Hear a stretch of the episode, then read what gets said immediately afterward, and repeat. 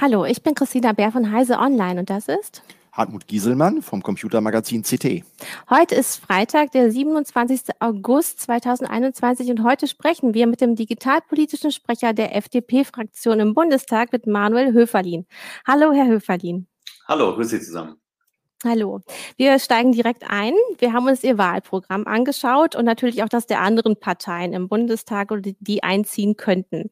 Uns ist aufgefallen, Sie sind natürlich sehr technikaffin. Sie glauben an die Effizienz der Dinge, an Innovationen. Da sind Sie gar nicht so unterschiedlich zu den Grünen, aber Sie, Sie singen eben auch immer das hohe Lied auf die Innovation. Und ähm, da schlagen Sie zum Beispiel auch vor, dass es digitale Freiheitszonen geben soll, so als was ganz Neues. Das ist nur in Ihrem Programm. Und jetzt müssen Sie uns bitte erklären, was das genau heißen soll. Was ist eine digitale Freiheitszone? Also wir haben in Deutschland ja die Situation, dass es sehr kluge Köpfe und kluge Unternehmen, Startups und kluge äh, Mittelständler gibt, die neue Technologien entwickeln, beispielsweise im Bereich von Blockchain, im Bereich von KI, aber auch von anderen Technologien. Und das Erste, was solche junge Unternehmen oft erleben müssen, ist, dass wenn sie ein Produkt im Prototypstatus entwickeln möchten, schon an die ersten Regulierungsgrenzen, an die Bürokratie in Deutschland stoßen und schon gar nicht austesten können, ob eine neue Technologie überhaupt Sinn macht, ob sie funktioniert, ob sie vielleicht auch ein Geschäftsmodell darstellt, ob sie überhaupt Nutzen auch für die Menschen bringt.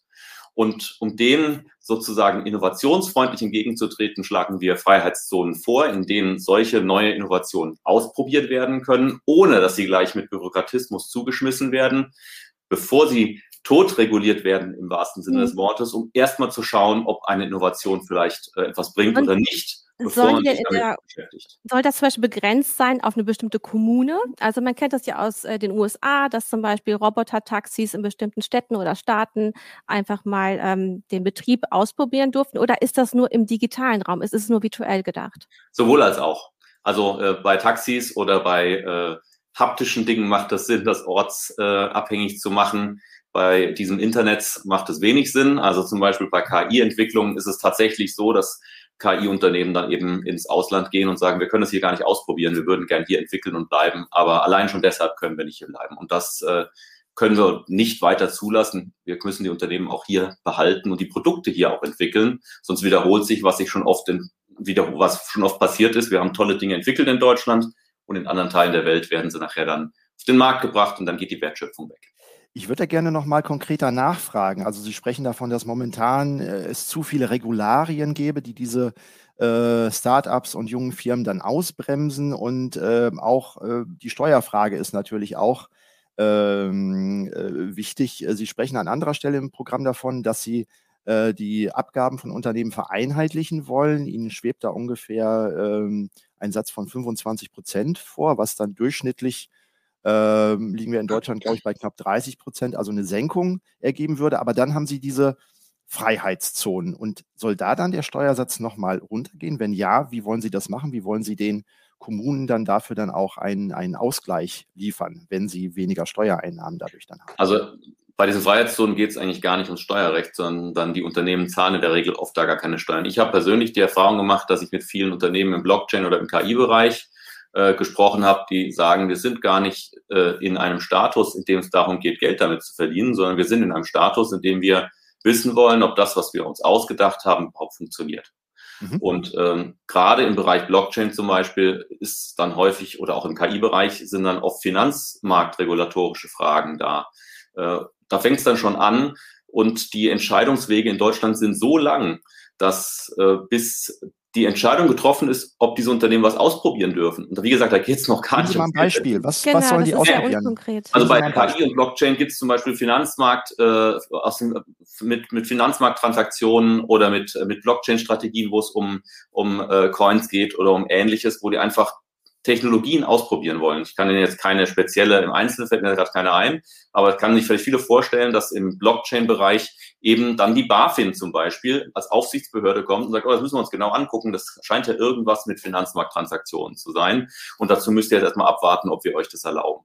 Also und Sie wollen die Kontrolle der BaFin, wir hatten jetzt ja auch den Wirecard-Skandal, das wollen Sie dann in diesen Freiheitszonen noch weiter lockern. Also die sollen noch weniger hinschauen als bislang. Oder wie versteht Es geht darum, dass wir Prototypen äh, ausprobieren können in Deutschland, mhm. bevor sie reguliert werden, bevor wir überhaupt wissen, ob sie überhaupt funktionieren. Der Wie wollen Sie denn dann, wenn, wenn zum Beispiel mit Daten von Bürgerinnen und Bürgern umgegangen wird, äh, wenn die eingesetzt werden müssen, um tatsächlich diesen, diesen Praxistest zu machen, wie wollen Sie das dann alles schützen? Also wenn Sie Regularien abbauen, bauen Sie ja im Zweifel auch immer Schutzmechanismen ab, die wir aus guten Gründen da haben. Das muss ja nicht zwangsläufig so sein. Also äh, ja.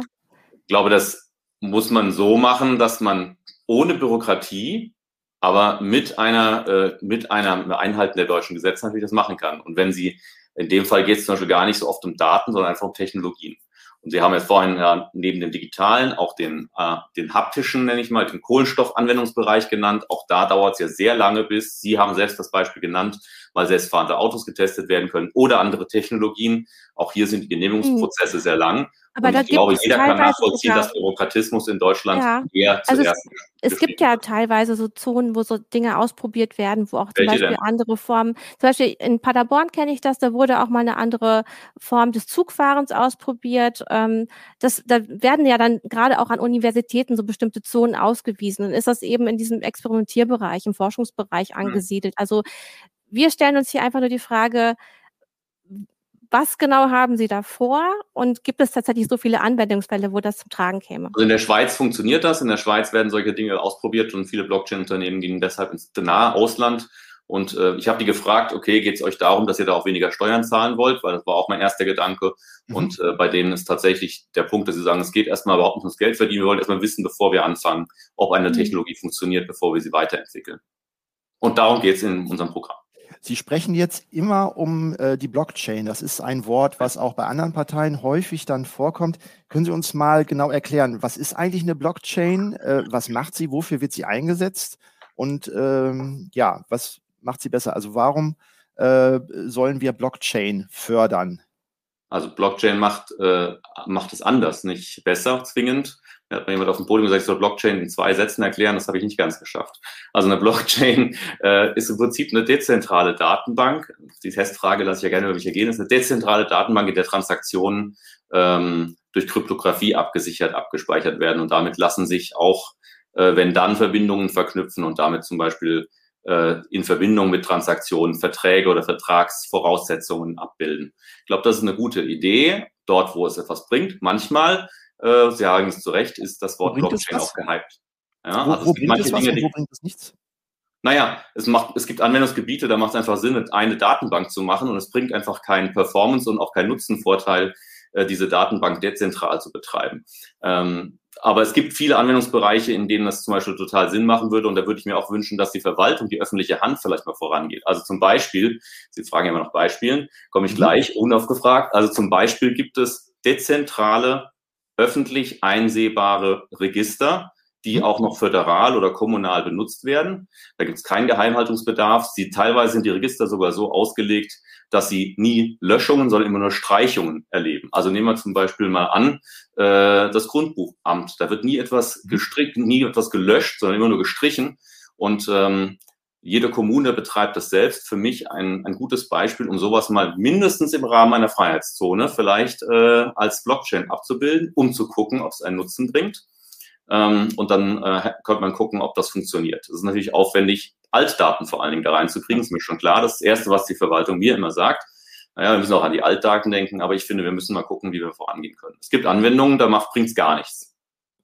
Ähm, das klingt für mich jetzt so ein bisschen ähm, danach, dass Sie ein Werkzeug haben wie die Blockchain oder auch an anderer Stelle sprechen Sie in Ihrem Programm von KI-Anwendungen und dann sollen Ministerien dafür geeignete Probleme suchen. Müsste man nicht umgekehrt rangehen, dass man sagt, wir haben mhm. Probleme, die priorisieren wir und dann gucken wir, welche Lösung denn dafür am ehesten in Betracht kommt. Nicht, dass wir sagen, hier, wir haben einen Hammer, ja, und jetzt gucken wir, was können wir denn alles als Nagel irgendwie nehmen. Äh, zäunen Sie da das Pferd nicht von der falschen Seite auf? Ich glaube, das geht beides. Äh, erstmal brauchen Sie natürlich ein Werkzeug, das entwickelt werden muss. Und wenn Sie kein Werkzeug haben, bei dem Sie eine Entwicklung hinter sich haben, äh, bei dem Sie auch wissen, dass es und wie es funktioniert, können Sie es natürlich auch nicht einsetzen. Also wir mhm. brauchen beides. Es äh, stimmt, ich finde es auch manchmal etwas merkwürdig, dass als erstes, bevor man darüber nachgedacht hat, eine neue Technologie als Lösung angeboten wird. Dabei ist die Lösung oder das Problem ist gar nicht die angewandte Technologie, sondern liegt an ganz anderen Stellen. Ähm, bei der Verwaltung liegt es manchmal einfach daran, dass sie selbst noch überhaupt keine digitalen Prozesse haben und maximal analoge Dinge digital mhm. abbilden. Sie wollen erst eine Lösung bauen und dann gucken, welche Probleme können wir damit dann. Genau, das habe ich ja gerade eben nicht gesagt. Ja, ich habe mhm. gesagt, wir brauchen Werkzeuge und müssen getestet haben, ob Werkzeuge funktionieren, damit man einen Werkzeugkasten hat, um zu entscheiden, äh, welches Werkzeug man denn dann nimmt, wenn sich das Problem stellt. Und es gibt ja nur Probleme. Also die Verwaltung ist analog wie nie. Äh, sie ist langsam. Äh, sie ist überlastet und sie hat keine Zeit mehr für die Bürgerinnen und Bürger. Ähm, was halten Sie denn dann vom Online-Zugangsgesetz, wenn Sie sagen, äh, die Verwaltung ist jetzt, ja, Sie haben es jetzt eher drastisch gesagt, komplett analog oder sehr analog. Ähm, hat sich denn da aus Ihrer Sicht was verbessert mit dem Online-Zugangsgesetz? Das Online-Zugangsgesetz hat zwei äh, massive Schwächen. Das eine äh, ist das Problem, dass das Online-Zugangsgesetz überhaupt nicht die Struktur von Prozessen in Verwaltungen verändert, sondern nur an die Verwaltung heran, also der, die Kommunikation zwischen Bürgerinnen und Bürger oder Unternehmen mit der Verwaltung. Es fördert aber nicht, dass Prozesse, dass Verarbeitungen innerhalb einer Verwaltung mal im Rahmen von digitaler Transformation angeschaut werden. Man mal schaut, ob vielleicht äh, innerhalb äh, der Verwaltung Abläufe durch digitale Tools aus einem Werkzeugkasten, den man dann hat, ähm, effizienter werden. Das wird nicht durch das Onlinezugangsgesetz gemacht. Das würde ich, das ist der erste Punkt. Und der zweite Punkt beim Onlinezugangsgesetz halte ich für einen Fehler, ist, dass äh, die, die Länder sich daran geeinigt haben, dass ein, äh, ein beteiligter Partner eine Lösung für alle findet, dieses einer für alle Prinzip. Ähm, damit befürchte ich, dass wir Lösungen, digitale Lösungen für Verwaltungsaufgaben kriegen, immer eine Lösung für äh, ein Problem, es gibt aber sehr viele gute Softwarehersteller in Deutschland. Ich würde mir wünschen, dass es eine Handvoll Lösungen gibt und dann die beste sich herausbildet. Oder vielleicht gibt es ja auch für unterschiedliche Verwaltungen unterschiedlich gute Lösungen. Das wird durch das Online-Zugangsgesetz beides konterkariert. Das würde ich dringend ändern.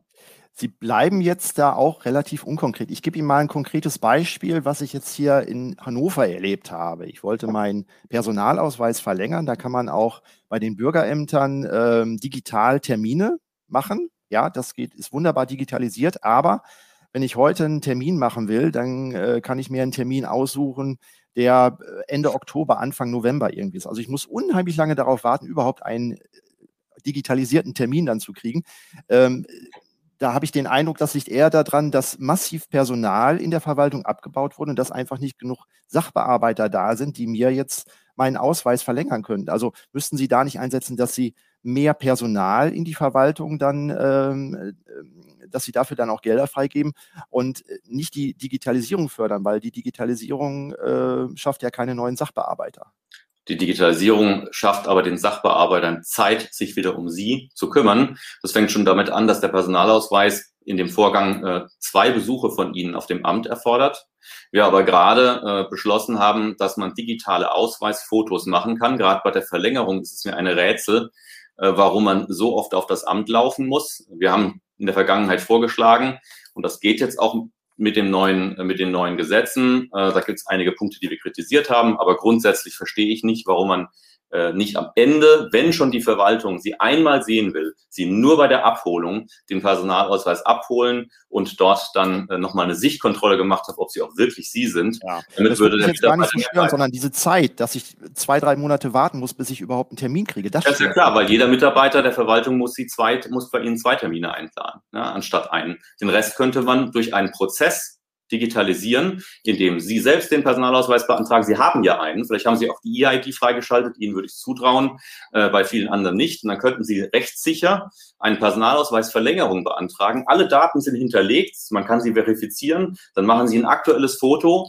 zum Beispiel vielleicht sogar mit einer App aus Ihrem Smartphone heraus und bringen die Beantragung der Verlängerung des Personalausweises auf den Weg. Und am Ende fallen alle anderen Termine weg und Sie würden einmal zum Amt gehen und einmal würde man Ihr Gesicht angucken und sagen, ja, das ist er wirklich, und dann kriegen Sie den Personalausweis. Dann hat der Mitarbeiter einen Bruchteil der Zeit verbraucht, die er im jetzigen Prozess hat. Und das ist das genau das, was ich meine mit Prozess verändern. Es geht nicht darum, PDFs zu versticken statt Brief, mhm. sondern es geht darum, Prozesse zu verändern. Und das fördert das Online-Zugangsgesetz leider nicht. Jetzt hatten Sie ja gerade gesagt, Ihnen wäre es lieb, wenn mehrere gute Lösungen entwickelt würden und dann sucht man sich die beste aus für die Verwaltungen. Ähm, für mich scheint da auch so ein bisschen durch, dass Sie in der Form dann auch eigentlich am Föderalismus festhalten wollen, weil die Länder für sich ja sowieso immer dann auch selber entwickeln und man dann die Länderlösung abgleichen könnte. Oder schwebt, schwebt Ihnen etwas ganz anderes vor in dem Bereich? Also ich meinte das in der Hinsicht, dass ähm, unterschiedliche Verwaltungen auch unterschiedliche Software benutzen können und nicht die eine, die im Rahmen des OZG von einer Stelle in dem Prozess entwickelt wurde. Entscheidend ist allerdings, dass es offene Schnittstellen gibt zwischen den Lösungen und dass es Kerndatensätze gibt, äh, die die einzelnen Softwareanwendungen auch untereinander austauschen können. Daran mangelt es übrigens immer noch. Man fragt sich manchmal, was der IT-Planungsrat unter Leitung des Kanzleramts macht weil das ist genau die Kernaufgabe, die dort eigentlich zu lösen gilt. Wir haben die Situation, dass die Behörden unterschiedliche Software benutzen, teilweise nicht Daten austauschen können und teilweise Daten austauschen können, aber unterschiedliche Datenbankfelder mhm. haben. Das muss dringend geändert werden. Ich bin der Meinung, es darf eine unterschiedliche Softwarelandschaft geben. Es darf auch unterschiedliche Benutzerstellen geben, Schnittstellen geben, weil vielleicht es gute Gründe dafür gibt. Ja. Aber es muss ein Mindestdatenbestand da sein. Es muss vor allen Dingen eine offene, dokumentierte Schnittstelle sein, damit wir Daten austauschen ja. können. Am liebsten Wie stehen Sie denn da generell? Hm, Entschuldigung, wie stehen Sie denn da generell zu Open Source in den Verwaltungen oder ob man dann Leistungen eben von großen Unternehmen einkauft? Ähm, weil da einige Parteien, andere Parteien sagen, wir sollten vor allem gucken, dass wir auch im Vergaberecht es so einrichten, dass immer mehr Open Source Anwendungen entwickelt werden, dass wir nur die Aufträge hm. in die Richtung vergeben, eben auch Interopera Interoperabilität, was Sie gerade gesagt haben. Was ist Ihre Haltung dazu?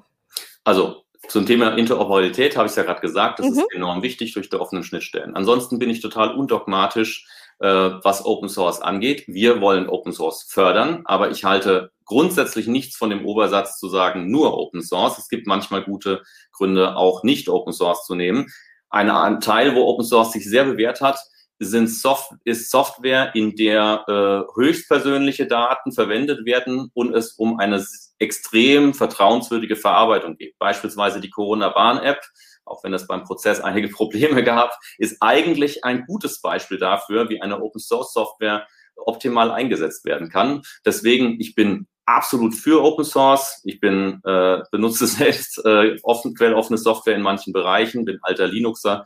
Äh, ich stehe dazu, aber ich finde es auch absolut vertretenswert, wenn Verwaltungen sagen, naja, wir bearbeiten äh, schon immer, und das ist manchmal auch eine Frage von Mitarbeiterinnen und Mitarbeitern mit einer gewissen Office-Software und wir wollen uns einfach nicht umstellen. Das mhm. ist am Ende nicht das Entscheidende. Aber die Quelloffenheit ist grundsätzlich gut, aber nicht dogmatisch. Bei manchen Anbietern haben sie natürlich das Problem, dass Daten abfließen können, zum Beispiel in die USA. Mhm. Und das ist im Bildungsbereich ein Problem. Das ist aber natürlich für unsere Verwaltung auch ein großes Problem. Und da müssen sie ja dann doch eine klare Kante zeigen und vielleicht auch sagen, na gut, mhm. dann fliegt der Anbieter raus. Schauen Sie, Sie haben gerade eben in der ersten Frage auch nochmal die äh, Ausschreibung äh, angesprochen. Und das ist ein ganz wichtiger Punkt, wenn man die deutsche Mittelstandssoftware äh, Unternehmen anguckt. Wir haben eine sehr große Anzahl noch an mittelständischen Softwareunternehmen, die auch für die öffentliche Hand äh, übrigens oft nicht quelloffene Software, sondern geschlossene Software schreiben, mhm. die auch oft wegen der äh, sehr mittelstandsfeindlichen äh, Ausschreibungsmethoden der öffentlichen Hand nicht zum Zuge kommt. Das haben wir übrigens auch bei der Corona-Warn-App gemerkt. Am Ende sagen mir ganz viele Mittelständler aus der Softwarebereich, naja, am Ende sind es eine Handvoll, die immer den Auftrag kriegen. Die schreiben es zwar am Ende nicht, sondern machen es per, per Unterauftrag, sind also so eine Art Generalunternehmer für Softwareentwicklung der öffentlichen Hand. So stelle ich mir aber ehrlich gesagt ein Wettbewerbsrecht in Deutschland nicht vor. Daran äh, ärgert, das ärgert mich schon seit Jahren. Daran möchte ich schon lange was ändern, dass wir eine andere Ausschreibungs, äh, eine andere Ausschreibungsregeln bei der öffentlichen Hand für Software kriegen. Wie wollen Sie dann äh, die äh, kleinen und mittelständischen Unternehmen denn fördern, dass sie im Wettbewerb gegen die äh, großen, auch teilweise monopolartigen Unternehmen in den USA, dass sie damit konkurrieren können? Ähm, wollen Sie äh, beispielsweise mit einer Digitalsteuer die äh, äh, großen US-Unternehmen äh, eher belasten? Das konnte ich jetzt aus dem Programm nicht so rauslegen. Oder soll es dann über diese digitalen Freiheitszonen dann zu einer Entlastung der äh, äh, deutschen IT-Unternehmen kommen, äh, dass sie da international dann konkurrenzfähiger werden? Die digitalen Freiheitszonen haben damit gar nichts zu tun, das habe ich anfangs ja schon erklärt. Mhm. Die internationalen Großunternehmen, die hier zum Beispiel keine Steuern zahlen, müssen wir vor allen Dingen mit dem Monopolrecht mit dem, mit dem äh, Wettbewerbsrecht angehen. Es kann nicht sein, dass die Unternehmen faktisch am Ende nirgendwo Steuern zahlen. Ähm, und was Sie jetzt gerade angesprochen haben, die Förderung des Mittelstandes. Mhm. Äh, ich glaube, dass der Mittelstand, auch der IT- und der Software-Mittelstand, äh, sehr gut äh, alleine seine Produkte entwickeln kann. Bei Forschungsförderung kann man drüber reden. Und jetzt der entscheidende Punkt ist, der große Abnehmer, nicht die öffentliche Hand, mhm. äh, macht ein so schlechtes Ausschreibungsverfahren. Ich mache Ihnen das konkret. Da steht dann zum Beispiel drin, äh, wenn Sie den Auftrag bekommen wollen, müssen Sie äh, fünf Jahre lang bereits dieses Produkt äh, auf dem Markt haben oder fünf äh, Projekte der gleichen Größenordnung bereits äh, abgewickelt haben. Mhm. Jetzt kommt so ein Unternehmen und sagt, na okay, das ist jetzt mein erster oder mein zweiter Auftrag. Oder ich bin alleine nicht groß genug. Wir machen uns zu einem Konsortium zusammen, dann sind wir groß genug. Das ist der eigentlich die richtige Lösung, wie Mittelständler und Startups rangehen. Und dann kommt oft der Ausschreibende und sagt dann, ja, aber wenn ihr jetzt Konsortium seid, dann gibt es euch ja erst seit drei Monaten, dann erfüllt ihr andere formale Voraussetzungen nicht. Und damit scheitern die meisten Mittelständler und Startups bei den Ausschreibungen eigentlich an den formalen Voraussetzungen.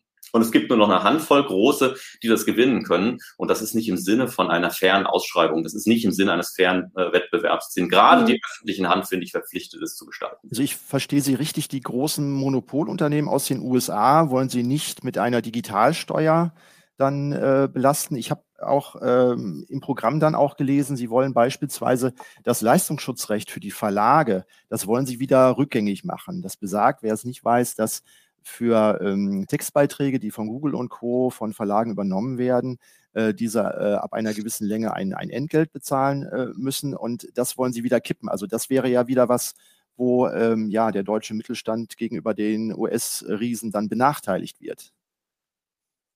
Naja, also äh, ich finde, dass äh, das Leistungsschutzrecht, das wir, äh, an dem ich leider beteiligt war, ich würde heute anders entscheiden, äh, wie vor zehn Jahren. Äh, Jimmy Schulz und ich haben damals äh, sehr intensiv an diesem Thema gearbeitet, mhm. ähm, hat sich nicht bewährt. Und das Leistungsschutzrecht ist letztlich ein äh, untaugliches Instrument, um ein Problem zu lösen, das sich ganz anders darstellt. Es geht nämlich einfach um das Zuführen von Kunden äh, an Unternehmen, Verlage, in dem Fall ging es vor allen Dingen um Verlage äh, von Werbetreibenden. Mhm. Und äh, da hat sich schon immer mehr die Frage gestellt, wer hat eigentlich mehr Nutzen, der Werbetreibende oder der, dem äh, sozusagen mit dem Taxi äh, über die Suchmaschinen etwas zugeführt wird, äh, den er sonst vielleicht gar nicht finden würde. Und ich glaube, dass diese Leistungen ziemlich sich ausgleichen. Und das merkt man ja auch bei den, äh, bei den Regulierungen oder bei den Einigungen im Leistungsschutz nach Recht nachher, dass es jetzt gar nicht um solche Riesengelder geht, die am Ende in der Summe hin und her geschoben werden. Deswegen ist es vor allen Dingen ein Gesetz, das sich meines Erachtens auch jetzt nicht bewährt hat. Äh, die mittelständischen Unternehmen äh, sind übrigens im meisten Fall gar nicht so sehr davon betroffen. Ich kenne Mittelständler, die haben eigentlich ihre eigenen Geschäftsmodelle gebaut, ähm, neben dem Leistungsschutzrecht oder vor dem Leistungsschutzrecht, indem sie äh, Zahlungsvereinbarungen getroffen haben, indem sie äh, Sachen aggregiert haben, indem sie Dinge zusammengestellt haben aus Verlagen oder aus Inhalten und sich dafür Geld äh, haben bezahlen lassen. Dazu haben die oft gar kein Leistungsschutzrecht gebraucht. Ähm, sie haben im Grunde anklingen lassen, dass Sie für den Digital Markets Act sind. Ähm, was würden Sie denn tun, wenn dieser noch stark verwässert wird, weil Sie sagen ja ganz klar in Ihrem Programm, Sie möchten, dass Gatekeeper-Unternehmen äh, einer speziellen Regulierung unterworfen werden. Sie wollen das auf europäischer Ebene lösen. Aber was passiert, wenn diese, ja, wenn der Digital Markets Act gar nicht so zustande kommt? Wollen Sie dann vielleicht doch auf nationaler Ebene nachsteuern? Ja, wir müssen aufhören, äh, immer in diesen äh, nationalen Ebenen versuchen, das Internet zu regulieren. Das funktioniert nicht, das hat eigentlich noch nie funktioniert. Und ganz ehrlich ist auch die europäische Ebene, das sehen wir ja, eigentlich zu klein. Ähm, wir haben natürlich auch strukturelle Probleme nachher bei der Umsetzung der europäischen Regulierung. Ich sage nur die Datenschutzgrundverordnung, europäische Regulierung, großes Umsetzungsproblem in Europa und übrigens innerhalb von Deutschland bei der Anzahl von Akteuren. Deswegen, äh, ich, ich glaube, Sie haben ja auf die Gatekeeper-Funktion von großen Unternehmen gespro angesprochen. Das ist das, was ich gesagt habe. Wir müssen mit, mit wettbewerbsrechtlichen Methoden da, äh, da organisieren. Es kann nicht sein, dass einige große Unternehmen am Ende den Markt so derart bestimmen, dass der Zugang zum Markt völlig zu ist.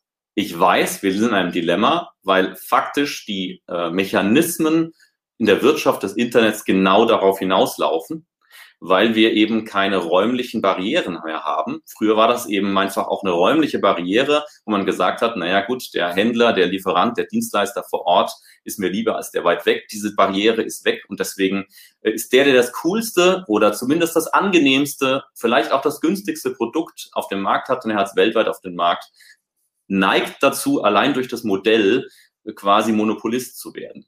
Und ähm, das Schwierige ist, dass man aber auch ab einer gewissen Größe gar keine Chance mehr hat, äh, weiter äh, auf diesen Markt zu strömen. Und deswegen muss man schauen, dass solche Unternehmen, die einzelne Produkte oder Branchen besetzen, nicht auch noch anfangen, über die Branchen hinweg äh, zu expandieren, Google hat das ja äh, im Vorgriff, sage ich mal, versucht, etwas abzuwenden, indem sie das in der Struktur aufgemacht haben mit Alphabet.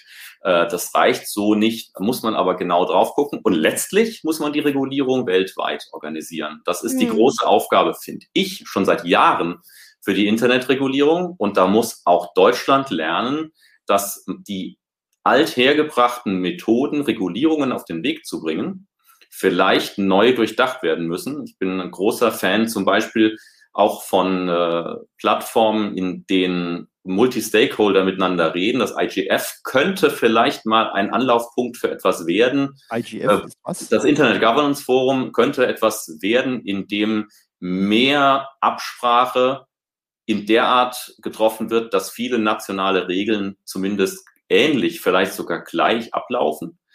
Ähm, erst seit kurzem sind Parlamentarier äh, sehr stark auf dem Internet Governance Forum vertreten. Übrigens äh, ein, äh, führt das auf eine Initiative von Jimmy Schulz, äh, Kollegen von mir, der leider verstorben ist, äh, auch Digitalpolitiker wird vielen bekannt sein, äh, zurückging. Und ich bin froh, dass das geklappt hat. Und ich bin sehr gespannt auf die nächsten IGFs. Das nächste ist jetzt im, im Winter in Polen, äh, ob dort wieder viele Politiker, Nationalpolitiker, also aus den nationalen Parlamenten, und zwar Parlamentarier, die nachher auch die Gesetze beschließen ähm, und nicht Mitarbeiter von Ministerien, so wichtig das ist, um dort auch ein Verständnis für nationale Gesetzgebung im internationalen Kontext zu bringen. Und nur so, glaube ich, werden wir in Zukunft auch viele Herausforderungen im Internet lösen können und nicht glauben, wir können das in Deutschland oder in Europa alleine lösen.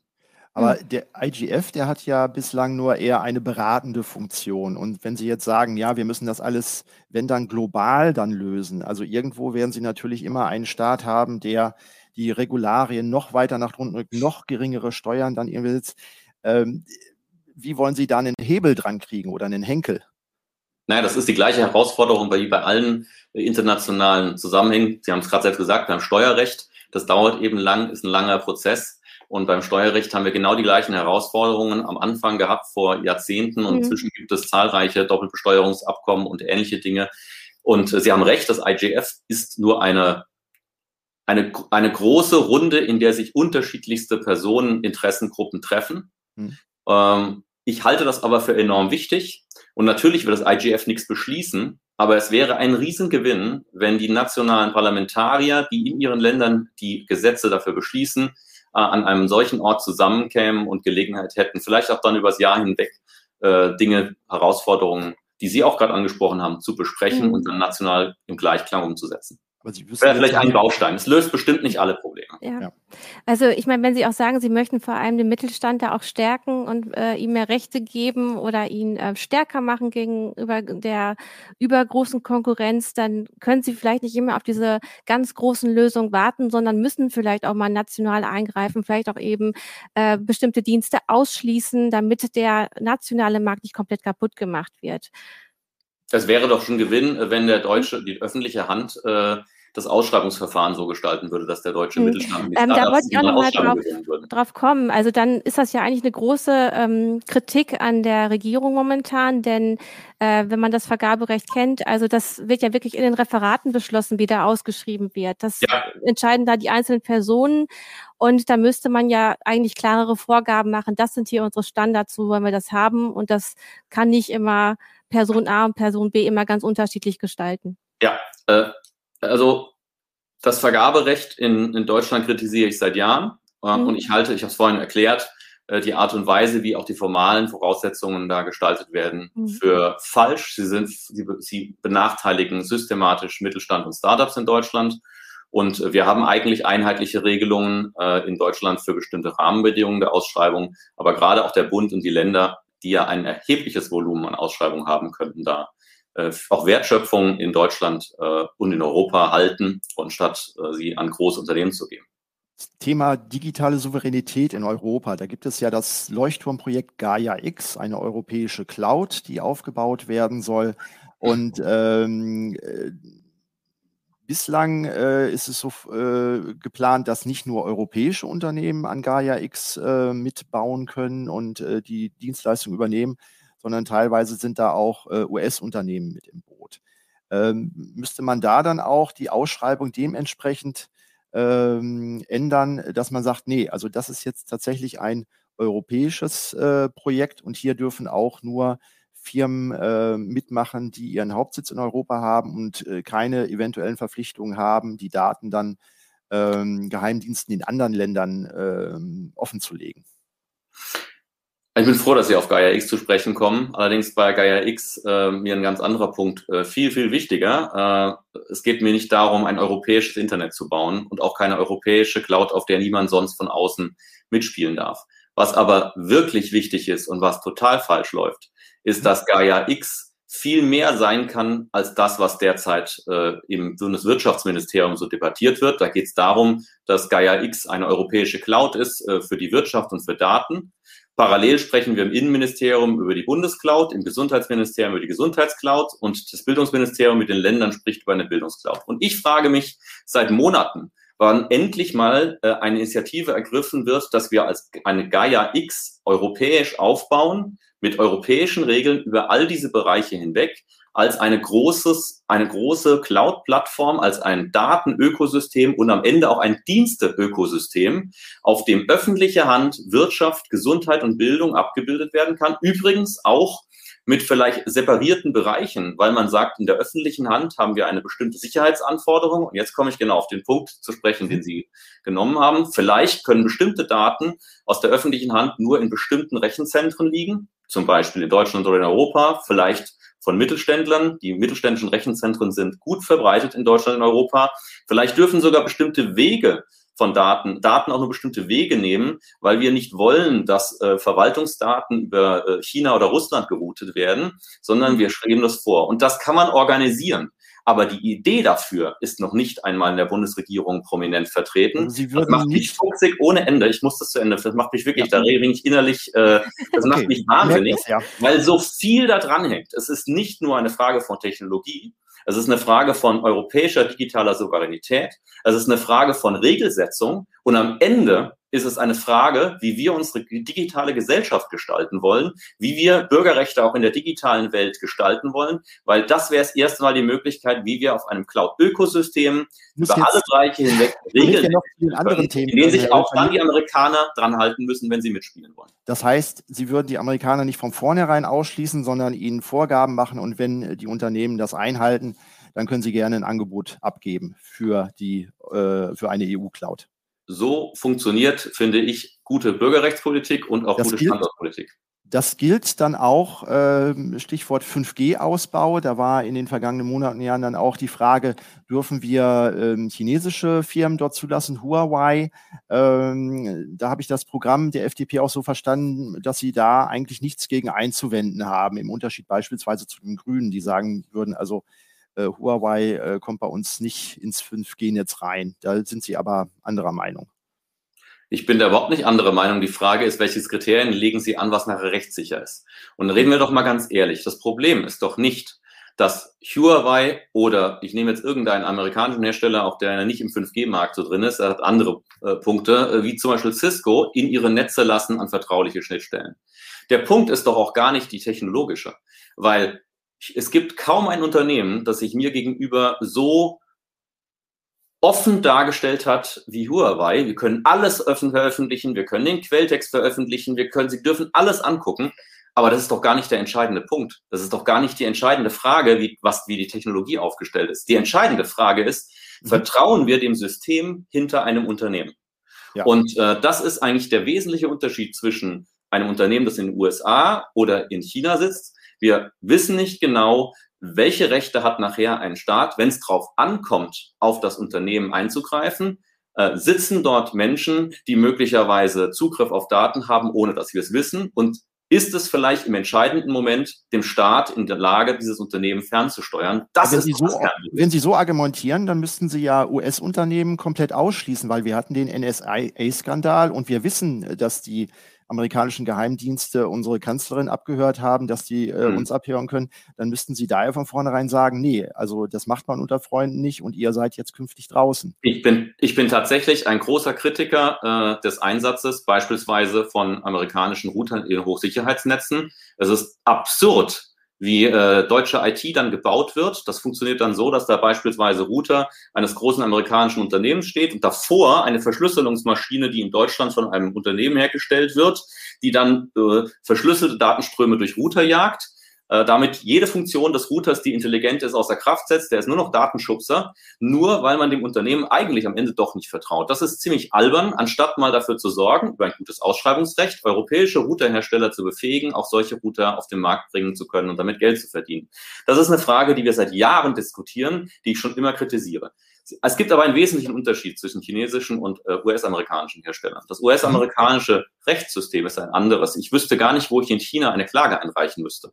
In äh, den USA gibt es ein Rechtssystem. Es gibt ein äh, demokratisch gewähltes Staatssystem. Man kann immer mit den Gewählten äh, einverstanden sein oder nicht, aber das ist eine andere Frage. Aber wir haben ein anderes Staats- und ein anderes Rechtssystem in den USA. Ja, aber in den USA können Sie können Sie da auch nichts machen, weil das US-amerikanische äh, ähm, Recht, das äh, gibt den Geheimdiensten eben halt das Recht, auf die Daten der Unternehmen zuzugreifen. Also da können Sie zwar hm. klagen, aber Sie verlieren. Ja.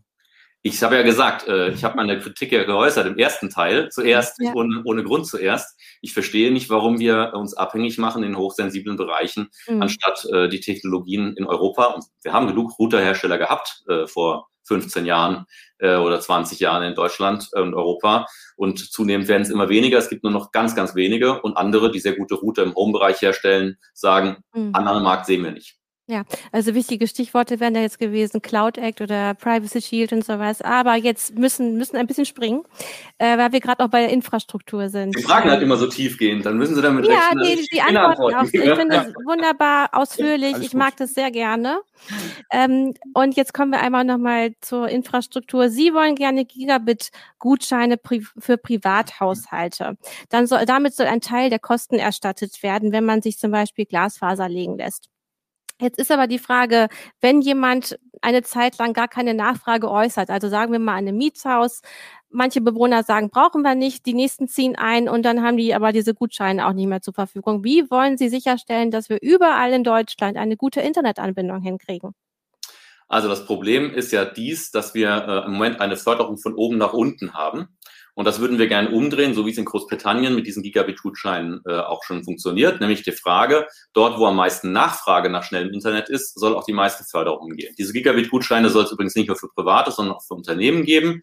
Und der Gedanke ist, dass eben dort, wo Menschen sagen, ja, ich möchte gern schnelles Internet haben, sie sozusagen eine Teilförderung von unten nach oben hingeben können. Das heißt, es wird dort gefördert, wo auch jemand ist, der sagt, ich möchte äh, dass das dort ausgebaut wird. Da werden dann aber zuerst die äh, städtischen Regionen ausgebaut und äh, der Bauer auf dem Land mit seiner Milchkanne, die ans Netz soll, der guckt in die Röhre, weil er ist ja nur einer und hat deutlich weniger Nachfrage dann als äh, die städtische Bevölkerung. Das kann man ja steuern, indem man die Gigabit-Schutscheine entsprechend äh, klassifiziert. Aber Sie haben recht, es wird am Ende immer auch Flecken geben, an denen selbst mit Förderung, und das ist übrigens jetzt auch so, mit dem jetzigen Förderungssystem, äh, keine, keine entsprechende Förderungslücke durch private und übrigens auch durch die Fördermechanismen nicht hm. mehr zu bewältigen sind. Deswegen also möchten Sie meine Antwort noch hören?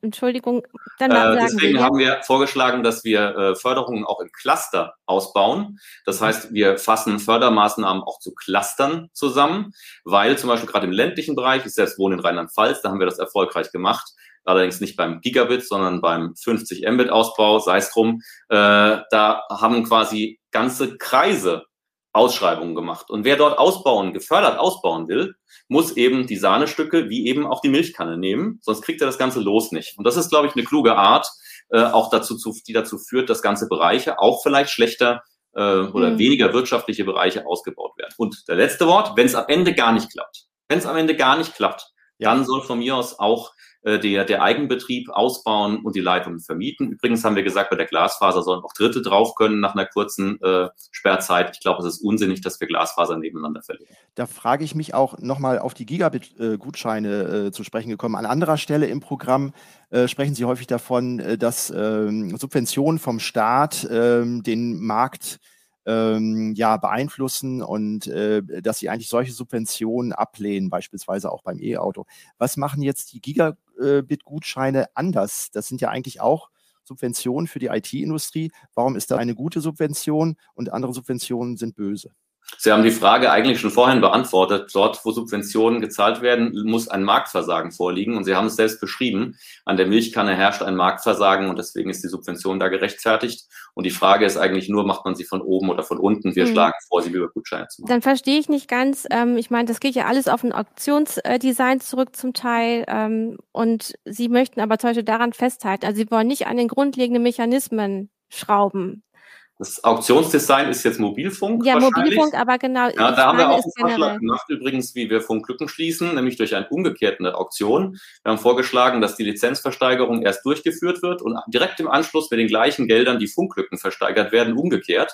Dann würde man sehr viel Bürokratiekosten sparen durch die Fördermaßnahmen und die Mobilfunkanbieter könnten direkt sozusagen auf die vorher gezahlten Lizenzbeiträge als Förderung zugreifen und der, der als erstes zuschlägt, äh, schließt die Lücke. Das, glaube wäre ein sehr schnelles, effizientes, bürokratieloses Verfahren. Schauen wir mal. Ähm, was mir halt dabei einfällt, ist immer die Frage der gleichwertigen Lebensverhältnisse. Und wenn Sie eben immer auf dieses Nachfragemodell setzen, ähm, orientieren Sie sich eben nicht unbedingt an diesem Maßstab.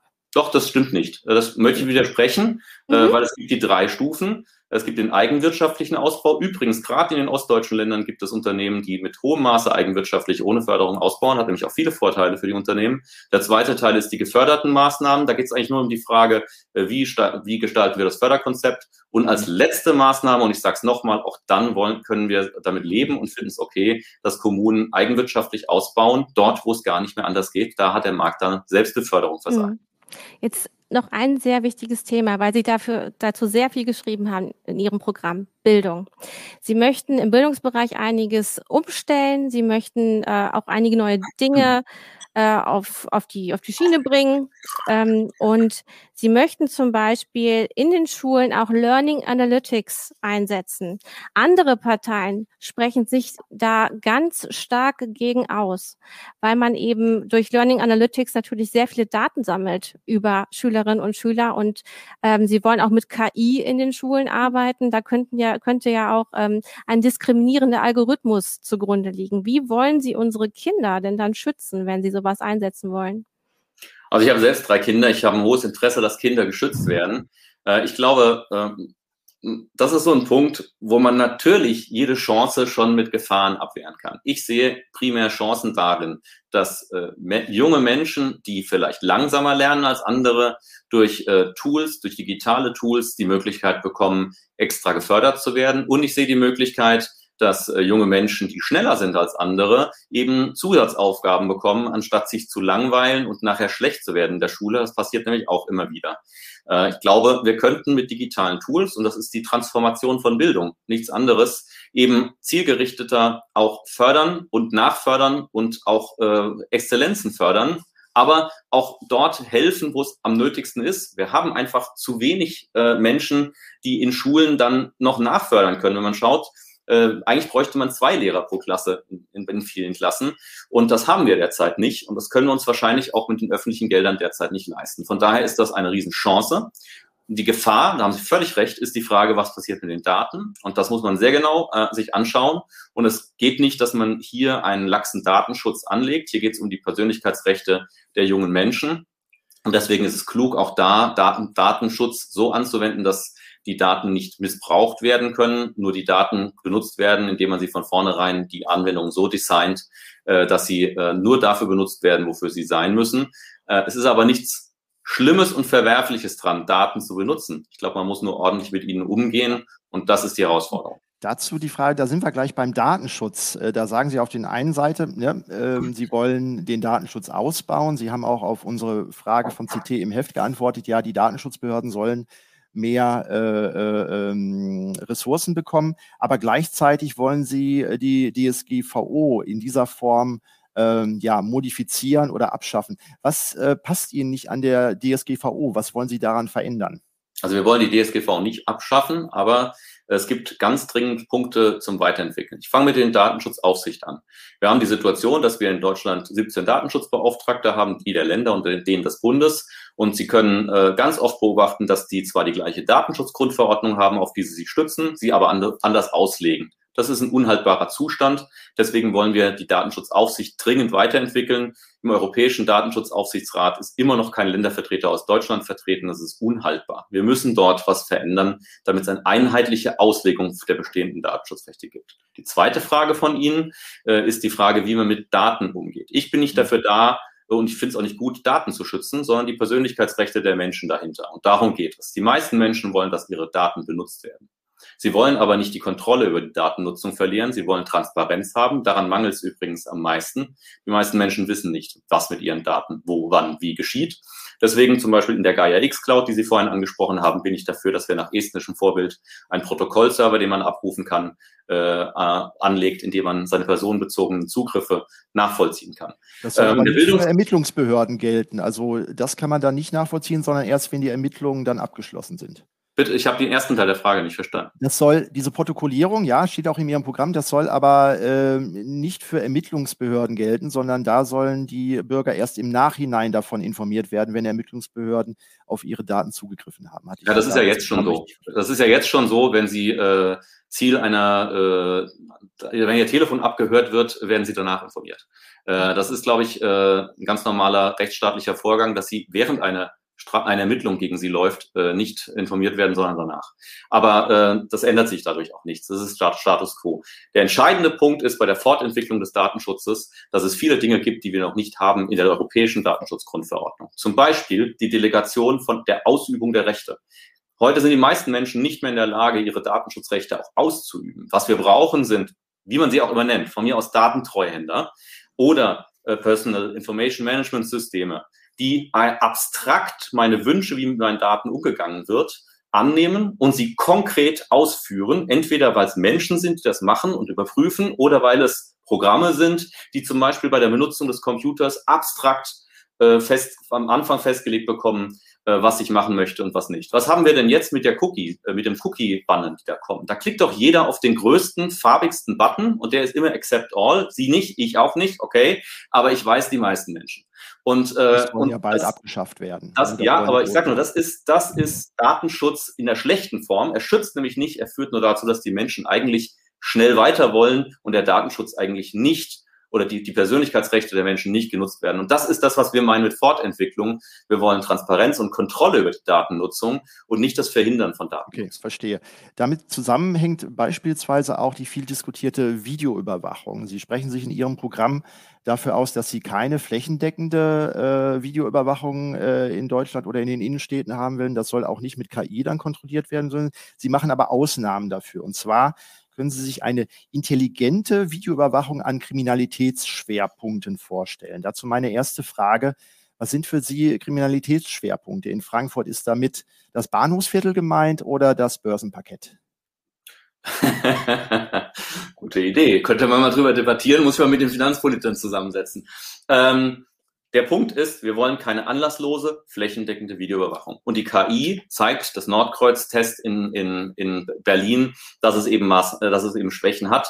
Und deswegen glaube ich, ist das nicht der richtige Punkt. Es ist übrigens auch ähm, ein, ein weiterer äh, Todesschlag in Richtung Privatheit, die Menschen müssen noch irgendwo, es ist eh schon schwierig genug, privat sein können, auch wenn sie sich aus ihrem Haus hinaus bewegen. Das wird auch selbst da zunehmend schwieriger. Wo, sind Kriminalitätsschwerpunkte? Genau, Kriminalitätsschwerpunkte kann ich Ihnen jetzt keinen explizit benennen. Der Punkt ist, äh, dort, wo man der Meinung ist, man muss stichprobenartig mehr Videoüberwachung machen, weil es einen guten Grund dafür gibt. Und wir haben es, glaube ich, auch reingeschrieben, zumindest okay. sage ich das immer dazu. Ihnen fallen da keine ein, dass dort wer, auch Menschen da sind, die das angucken und nachverfolgen können. Genau, das, das wäre meine nächste nicht. Frage. Wer macht die intelligente ja. Videoüberwachung? Ist das ein besonders geschulter Nachtwächter oder ist das eine KI?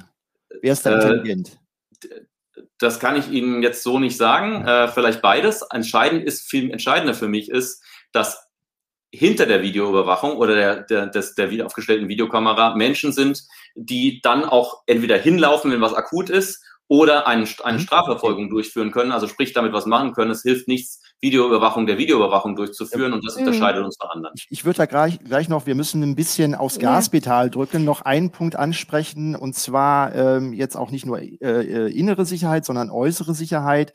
Sie äh, sprachen auch eben, wir haben in der Bildung äh, wenig Geld, um mehr Lehrer einzustellen. Sie wollen aber den Verteidigungshaushalt massiv ausweiten. Sie sprechen da von einem 3D-Defense-System ähm, und äh, fordern dafür drei Prozent des äh, Bruttoinlandsproduktes, was ungefähr eine Verdoppelung des bisherigen Rüstungshaushaltes äh, bedeuten würde. 3D steht jetzt wahrscheinlich nicht dafür, dass äh, künftig Drohnenpiloten mit einer VR-Brille äh, da sehen sollen, sondern wofür steht da 3D und was fällt in diese dann 100 Milliarden Euro, die sie in äh, die Verteidigung investieren wollen, was fällt da alles rein?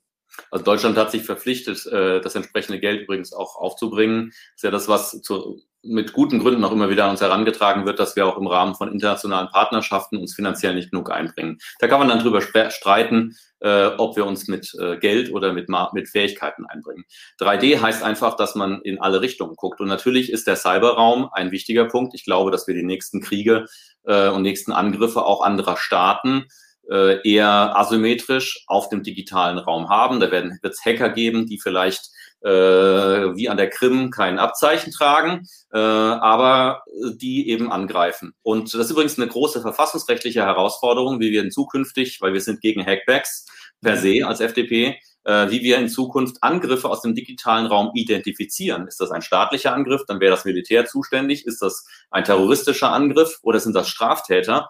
Wir haben aus gutem Grund in Deutschland ein Trennungsgebot zwischen verschiedenen Organisationen. Wir müssen aber in Zukunft diese verfassungsrechtlich sauber, technisch klug so kombinieren, dass wir in der Lage sind, solche Angriffe abzuwehren. Ich habe also, darauf keine Antwort bis jetzt gleich vorweggeschickt. Ja. Mhm. Aber äh, ich finde, dass die Bundesregierung sich dem viel zu wenig angenähert hat. Ich finde, dass wir uns dringend darüber mit Verfassungsrechtlern, Technikern und Politikern zusammensetzen müssen, um eine Lösung zu finden. Ja, Sie argumentieren da, wir wären, wären verträglich ver, äh, ähm, verpflichtet, äh, mehr für die Rüstung da noch auszugeben. Äh, an anderer Stelle, da wollen Sie äh, gucken, ob nicht Überkapazitäten abgebaut werden sollen, und zwar im Krankenhausbereich. Müsste man da nicht die Prioritäten umstellen und sagen, im Krankenhausbereich brauchen wir mehr Resilienz, brauchen wir Überkapazitäten für die nächste Krise und müssten wir dann nicht eher prüfen, auch jetzt im, vom Hintergrund vor dem Afghanistan-Krieg, ob wir nicht im militärischen Bereich Überkapazitäten haben, die wir abbauen müssten. Also Sie stellen da zwei Sachen gegeneinander, die wir nicht gegeneinander gestellt haben. Mhm. Äh, das ist dann Ihre Art, Gelder gegeneinander aufzuwiegen. Zu, zu, äh, zu wiegen. ich glaube, dass das eine auch mit dem anderen geht. Es gibt insgesamt aber viele Dinge, wo wir Geld ausgeben äh, im Gesamtstaat, wo wir vielleicht nicht zielgerichtet sind, wo wir zu viel Geld für Bürokratie aufgeben, wo wir gerade im Krankenhausbereich. Äh, insgesamt im Gesamtstaat, habe ich gerade eben gesagt. Und mhm. diese Gelder könnten wir einsparen, um dann zum Beispiel an den wichtigen Punkten, und ich gebe Ihnen recht, das Gesundheitssystem, übrigens auch das Pflegesystem, wird eine große Herausforderung in den nächsten Jahren. Die werden mehr Geld und mehr Personal brauchen. Äh, und äh, das Personal ist schwierig zu kriegen. Äh, gut bezahltes Personal ist recht. Und deswegen müssen wir gut gucken, welche Gelder wir an welchen Stellen insgesamt ausgeben um zum Beispiel auch in der Gesundheit und der Pflege mehr Geld und mehr Personal reinzustrecken. Interessant ist zum Beispiel, dass in den letzten sechs, sieben Monaten äh, knapp 20 Prozent der Intensivbettenkapazitäten in Deutschland abgebaut wurden. Da fragt man sich schon, warum. So, jetzt kommen wir aber zurück zur Digitalpolitik. Noch einmal ganz kurz, Bildungsbereich. Ähm, es gibt ja einmal, ähm, ah, jetzt habe ich den Namen davon vergessen. Ähm, Wo bist du? Ich bin bei Bildung, ich bin beim Digitalpakt. So, das ja. sagen. Beim Digitalpakt. Sie wollen im Schulbereich ja ganz viel ändern. Äh, es wurden viele Mittel nicht abgerufen vom Digitalpakt. Ähm, Ihr Konzept ist jetzt, äh, und ich meine, die einzelnen Schulen waren halt überfordert oft, das Geld also. überhaupt abzurufen. Und äh, Ihr Ansatz ist aber im Grunde im Bildungsbereich Föderalismus auflösen, äh, ganz grob gesagt. Und jede einzelne Schule soll ähm, ermächtigt werden, das ist ein doofes Wort eigentlich, er soll, soll auf jeden Fall autonomer arbeiten dürfen und auch ähm, selber viel mehr Entscheidungen treffen dürfen. Das ist ihre Form des, der Auflösung des Föderalismus an der Stelle. Wie soll dann eine Schule digital gut aufgestellt werden? Kommt die noch an Gelder aus dem Digitalpakt oder kriegt die direkt Gelder? Also wir wollen den Föderalismus nicht auflösen, das haben Sie mhm. falsch gelesen. Äh, wir wollen allerdings den Föderalismus weiterentwickeln, weil ich glaube, Föderalismus ist kein Selbstzweck, sondern er hat eine historische Komponente und ansonsten ist er vor allen Dingen da, dass bestimmte Dinge funktionieren. Und wir merken, dass im Bildungsbereich, gerade bei der Finanzierung der Schulen, der Föderalismus schlecht funktioniert. Wir wollen einen Digitalpakt 2.0, in dem auch die Folgekosten der Digitalinvestitionen, soweit sie getätigt wurden, äh, auch bezahlt werden, weil IT kostet danach auch was. Übrigens ist die schlechte Abruf aus dem Digitalpakt genauso übrigens wie bei der Förderung von Breitband ein Grund von Bürokratie auf der Bundesebene. Solche Unternehmen, äh, solche Kommunen oder auch Schulen fällt es unglaublich schwer, diese Anträge zu stellen. Und das ist auch vielleicht eine Sache, die man ändern muss, dringend, dass man dort, wo man Gelder bereitstellt, sie auch einfach abrufbar macht. Mhm. Am Ende Aber würden Sie, Entschuldigung, würden Sie denn sagen, man muss auf jeden Fall einen bestimmten Standard vorgeben für unsere Schulen, weil Sie, wie gesagt, Sie haben eine andere Vorstellung davon Föderalismus, wo eben jede einzelne Schule ja. viel mehr Recht erhält. Wir sind, wir sind schon lange ein Vertreter, dass Schulen, übrigens auch wie Hochschulen, mhm. äh, sehr viel Autonomie in der Frage der Ausgestaltung, wie sie ihr Ziel erreichen, bekommen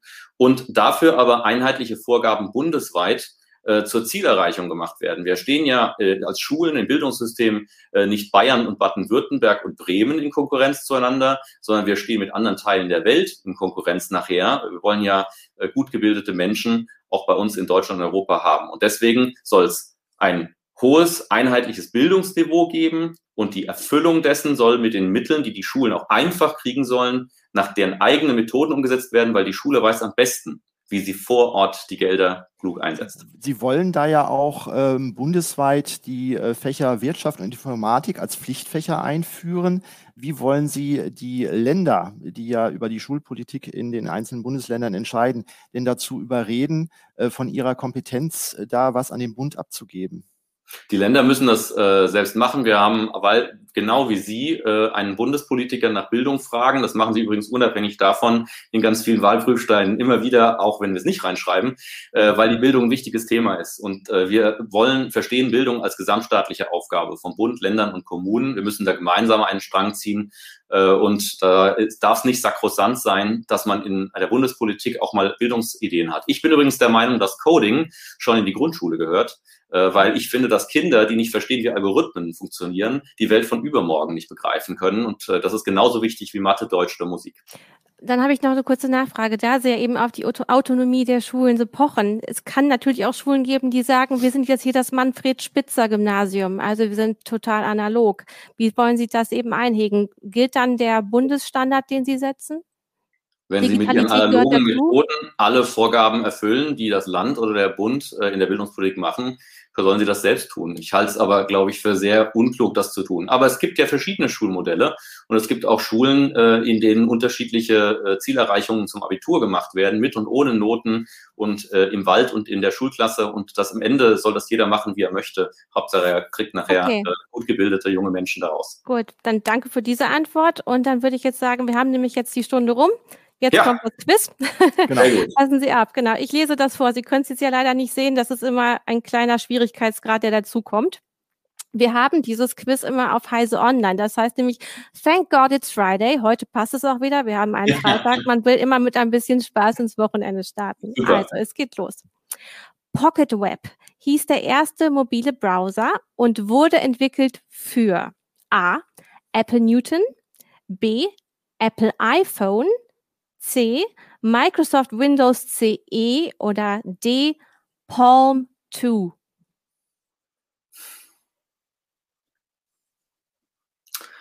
Tja, also entweder für den Palm oder äh, was war das dritte? Microsoft Windows CE. Nee, dann war es bestimmt, ich könnte mir vorstellen, es war der Palm. Leider nicht, ähm, aber es war der Apple Newton. Aber es hat jemand anderes hat auch Palm 2 gesagt. Also, ja. wie gesagt, es ist nicht ganz einfach. Der erste Browser wurde von Ta äh, Tim Berners-Lee entwickelt im Jahr A. 1982, B. 1988, C. 1986 oder D. 1990. Der erste Browser war, glaube ich, der NCSA-Browser. Äh, 1990 war, würde ich sagen. Ja, super. Ja, ich, ich freue mich gerade so, weil Sie sind der Erste, die das ja, richtig hat. Ich erinnere mich nämlich daran, dass ich 1993 in der Uni damals einen Gopher-Server bauen wollte und der Leiter des ZIP-Pools in Mainz da reinkam und sagte, Leute, es gibt was ganz Neues, das nennt sich www, da kann man die Links grafisch machen. Und wir haben alle große Augen bekommen und äh, das kann nicht früher gewesen sein. Schön, ist eine schöne Anekdote. so, nächste Frage. Wie hieß das Operating System, das noch bis 2010 den Markt für Mobilbetriebssysteme anführte? A. Symbian, B. Newton OS, C. WebOS oder D. Folio? Symbian. Ja, guter Treffer. Ich hatte übrigens bis 2008, glaube ich, noch ich habe mein letztes ne? Äh, Gerät war ein Nokia E, wie hieß das? 71E oder so irgendwie, oder so, irgendwie sowas in der Art. Das war noch mit Tasten. Ich war mhm. lange ein Apple-Verweigerer. Nächste. Google Street View hat in Deutschland welche Besonderheit? S. A. Sind insgesamt nur zwölf Großstädte erfasst. Oder B. Es ist das mindestens zehn Jahre alte Bildmaterial. D, äh, C es ist ein besonderes Dateiformat oder D, es ist das spezielle Bildformat nach DIN. Es könnten jetzt mehrere Antworten sein, aber ich, es ist auf jeden Fall älter als zehn Jahre, weil es sind danach, glaube ich, keine Google-Autos mehr gefahren. Also Sie sagen B, mehr, das B. mehr als zehn Jahre alte. Genau, ist genau richtig. richtig. Super getippt. Letzte Frage. Ähm, die macht meistens Hunger. Welche Android-Version gab es nie? A. Gummy Bear, B. KitKat, C. Oreo oder D. Nougat? Also, da ich nie ein Android benutzt habe, ist das jetzt wirklich ein Ratespiel. Ich würde sagen Oreo. Leider nein, es waren Gummy Bears. Die gab es nicht. Ja, ich bin, ich, ich bin ja, leider Android äh, Nicht-Nutzer. Das ist bedingt. Ja. ja, aber sehr gut. Gerade, dass Sie auch nicht nur ein paar Linux-Fragen hatten, die hätte ich vielleicht beantworten können. Wie bitte? Ich habe Sie gerade, dass Sie nur ein paar Linux-Fragen hatten, die hätte ich dann vielleicht. Wir hatten ja mehr ja, so. Das war ja mehr ein Histor Sagen Sie uns, welchen äh, Desktop Sie am meisten mögen. Was ich am meisten mag. Ja, dürfen Sie gerne sagen. Ähm, also ich habe lange, lange, lange immer SUSE Linux installiert, muss man sagen. Das inzwischen nicht mehr. Inzwischen benutze ich Debian, aber das war damals aufgrund der tollen Verpackungen, die man damals mitkaufen konnte. Ähm, Gut, dann danken wir Ihnen. Ja, Herr Höferlin, vielen Dank für die äh, ausführlichen Antworten. Und wir wünschen Ihnen alles Gute jetzt für die Wahlzeit und die Wahl. Ich danke Ihnen für die Zeit. Ja. Alles Gute. Dankeschön. Tschüss. Tschüss. Tschüss.